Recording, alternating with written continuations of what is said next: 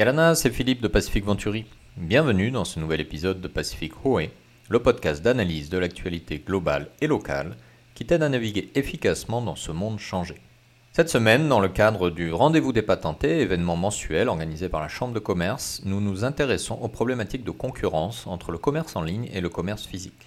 Pour en parler, nous sommes allés à la rencontre de Guy Loussan, porte-parole de la Fédération générale du commerce. À suivre donc une conversation avec Guy. Guy Loussan, Yorana Yorana Philippe. Alors, euh, bon, rapidement, tout le monde euh, te connaît, mais au cas où, est-ce que quand même tu peux euh, te présenter pour nos auditeurs, s'il te plaît? Oui, donc Guy Loussan, je suis le porte-parole de la FGC, qui est une des organisations patronales du MEDEF qui ont réuni une vingtaine. Et la FGC, c'est à peu près 150 entreprises et qui rassemble grosso modo 3000 salariés dans le domaine, encore une fois, du commerce essentiellement. Mhm. Ok.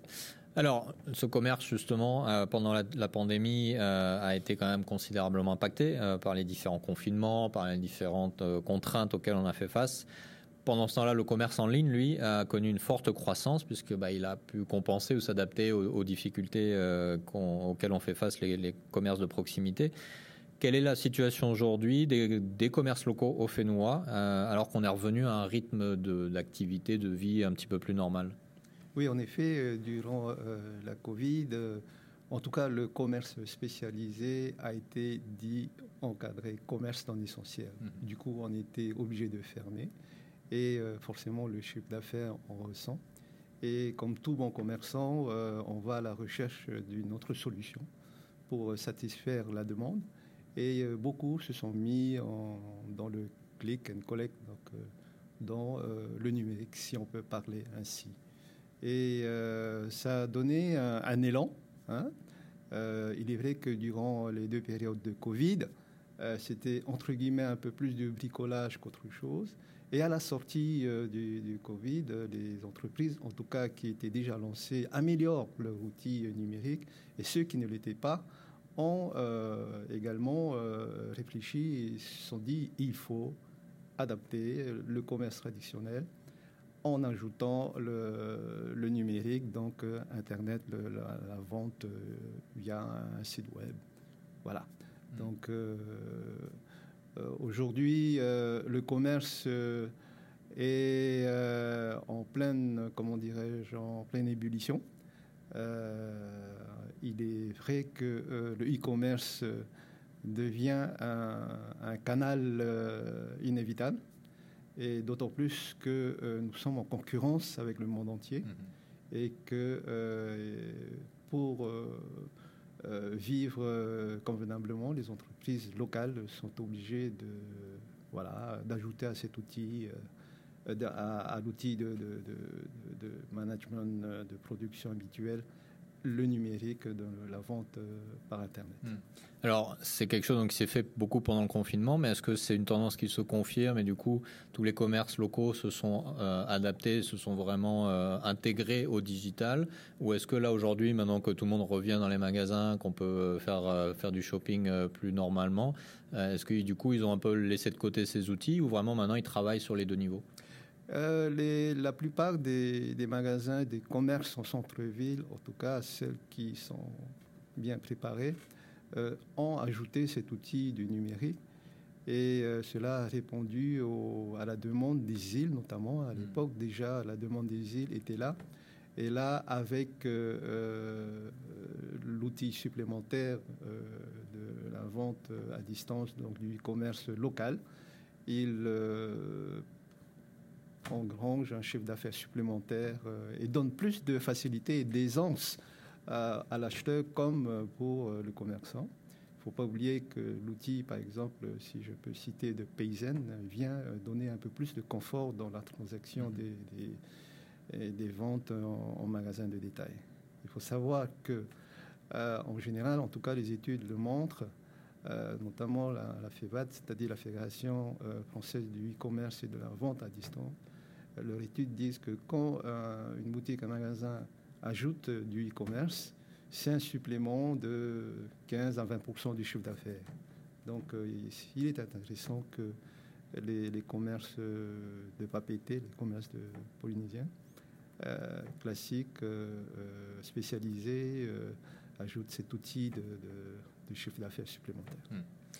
Effectivement. Alors, on a, on a quand même vu souvent une petite euh, bataille, on va dire, entre le commerce en ligne et le commerce en, magasin, notamment ici, effectivement, bah, on commande à l'étranger, donc vous êtes en compétition avec le monde entier.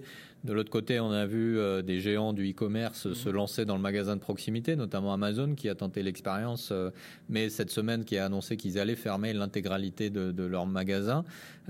du coup, on a un peu l'impression que bah, les deux domaines se regardent encore en chien de faïence. Alors, est-ce qu'ils sont vraiment incompatibles ou est-ce qu'on va réussir un jour à avoir bah, une fusion de ces deux domaines pour avoir un monde du commerce euh, aussi virtuel que réel? Alors, attendez, euh, pour moi, Amazon, ce ne sont pas des commerçants, hmm. déjà. Hein. c'est vraiment, euh, comment dirais-je, j'arrive pas à trouver ces, des voilà, des livreurs, des, intermédiaires. Hmm. Le vrai commerçant, il est là, et physiquement, on peut le toucher, on peut lui dire bonjour, on, peut être satisfait de, de ses services. Euh, on peut aussi euh, l'engueuler, euh, faire des réclamations. Il est là. Le brick and mortar, c'est aujourd'hui encore peut-être 75% du chiffre mmh. d'affaires global et 25% en, numérique.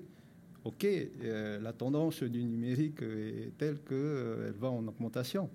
Mais je pense que les deux canaux peuvent cohabiter et, générer du trafic et c'est essentiel ce mariage du numérique et, du traditionnel.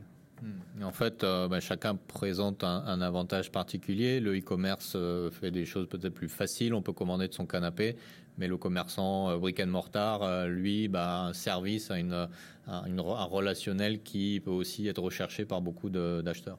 C'est cela. même si on note que la toute nouvelle génération devient de plus en plus sédentaire, il n'empêche que au jour d'aujourd'hui, ce sont encore des humains. Mhm. Donc, ils ont besoin de, relationner un, jour ou l'autre. Euh, il est, moi, je préfère euh, euh, toucher le, produit, le tissu ou autre chose, l'essayer, que d'acheter sur, sur le net.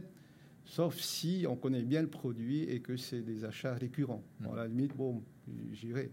Donc, je pense que Amazon a tenté une expérience dans le brick and mortar, mais euh, encore une fois, ce n'était pas, ce ne sont pas aujourd'hui, au sens euh, classique du thème, des commerçants comme on l'entend. Hmm. Alors du coup, pour euh, bah, continuer à faire avancer ces, deux modes de, commerce, ces deux modes de vente, et, faire en sorte bah, que le consommateur, au final, il trouve son compte, et les commerçants, quelles seraient, euh, d'après toi, les, façons d'encadrer ces différentes pratiques commerciales, ces différentes modalités euh, de commercer, de façon à quand même assurer un même niveau de concurrence entre bah, le magasin local et euh, le géant du e-commerce qui livre partout, tout le temps, tous les jours? De deux manières. D'abord sur le plan législatif et fiscal.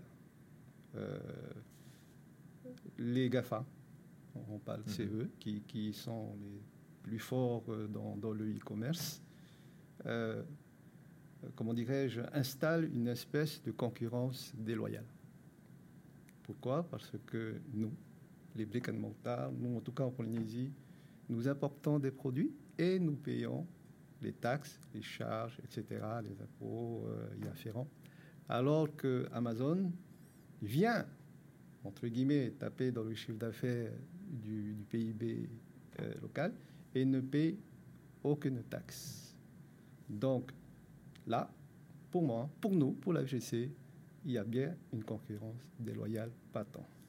D'autant plus que en Europe, depuis le 1er juillet 2021, donc dans l'espace Schengen, tout produit importé via e-commerce en dehors de cet espace est assujettis au premier euro au taux de la TVA de chaque pays. Hmm. En France, c'est 20%, en Hongrie, c'est 25%, en Italie, c'est 22%, etc.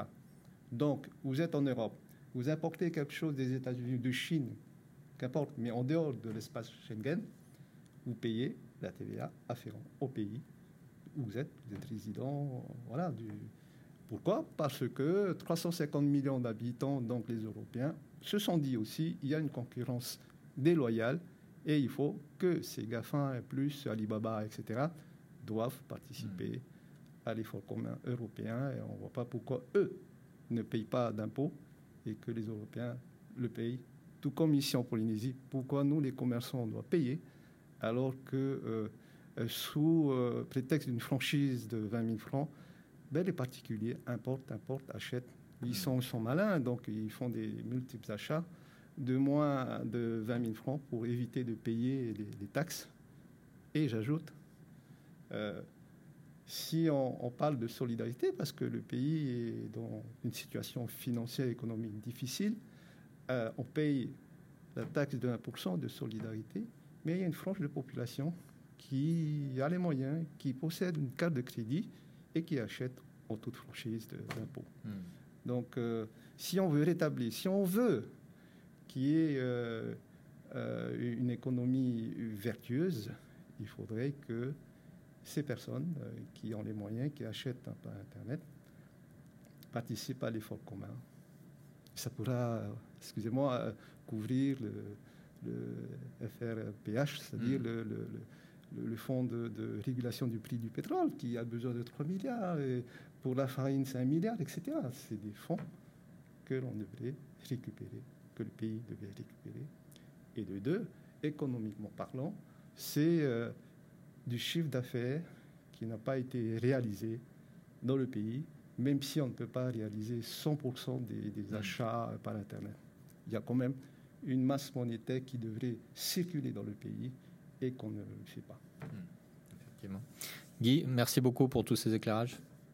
Je vous remercie, c'est moi. Et je voudrais aussi ajouter euh, que euh, nous remercions le ministre de l'économie pour euh, avoir pris le, dossier en main, puisque depuis des années, nous avons demandé ce qui est de vrais chiffres sur le volume des achats par Internet, par le e-commerce.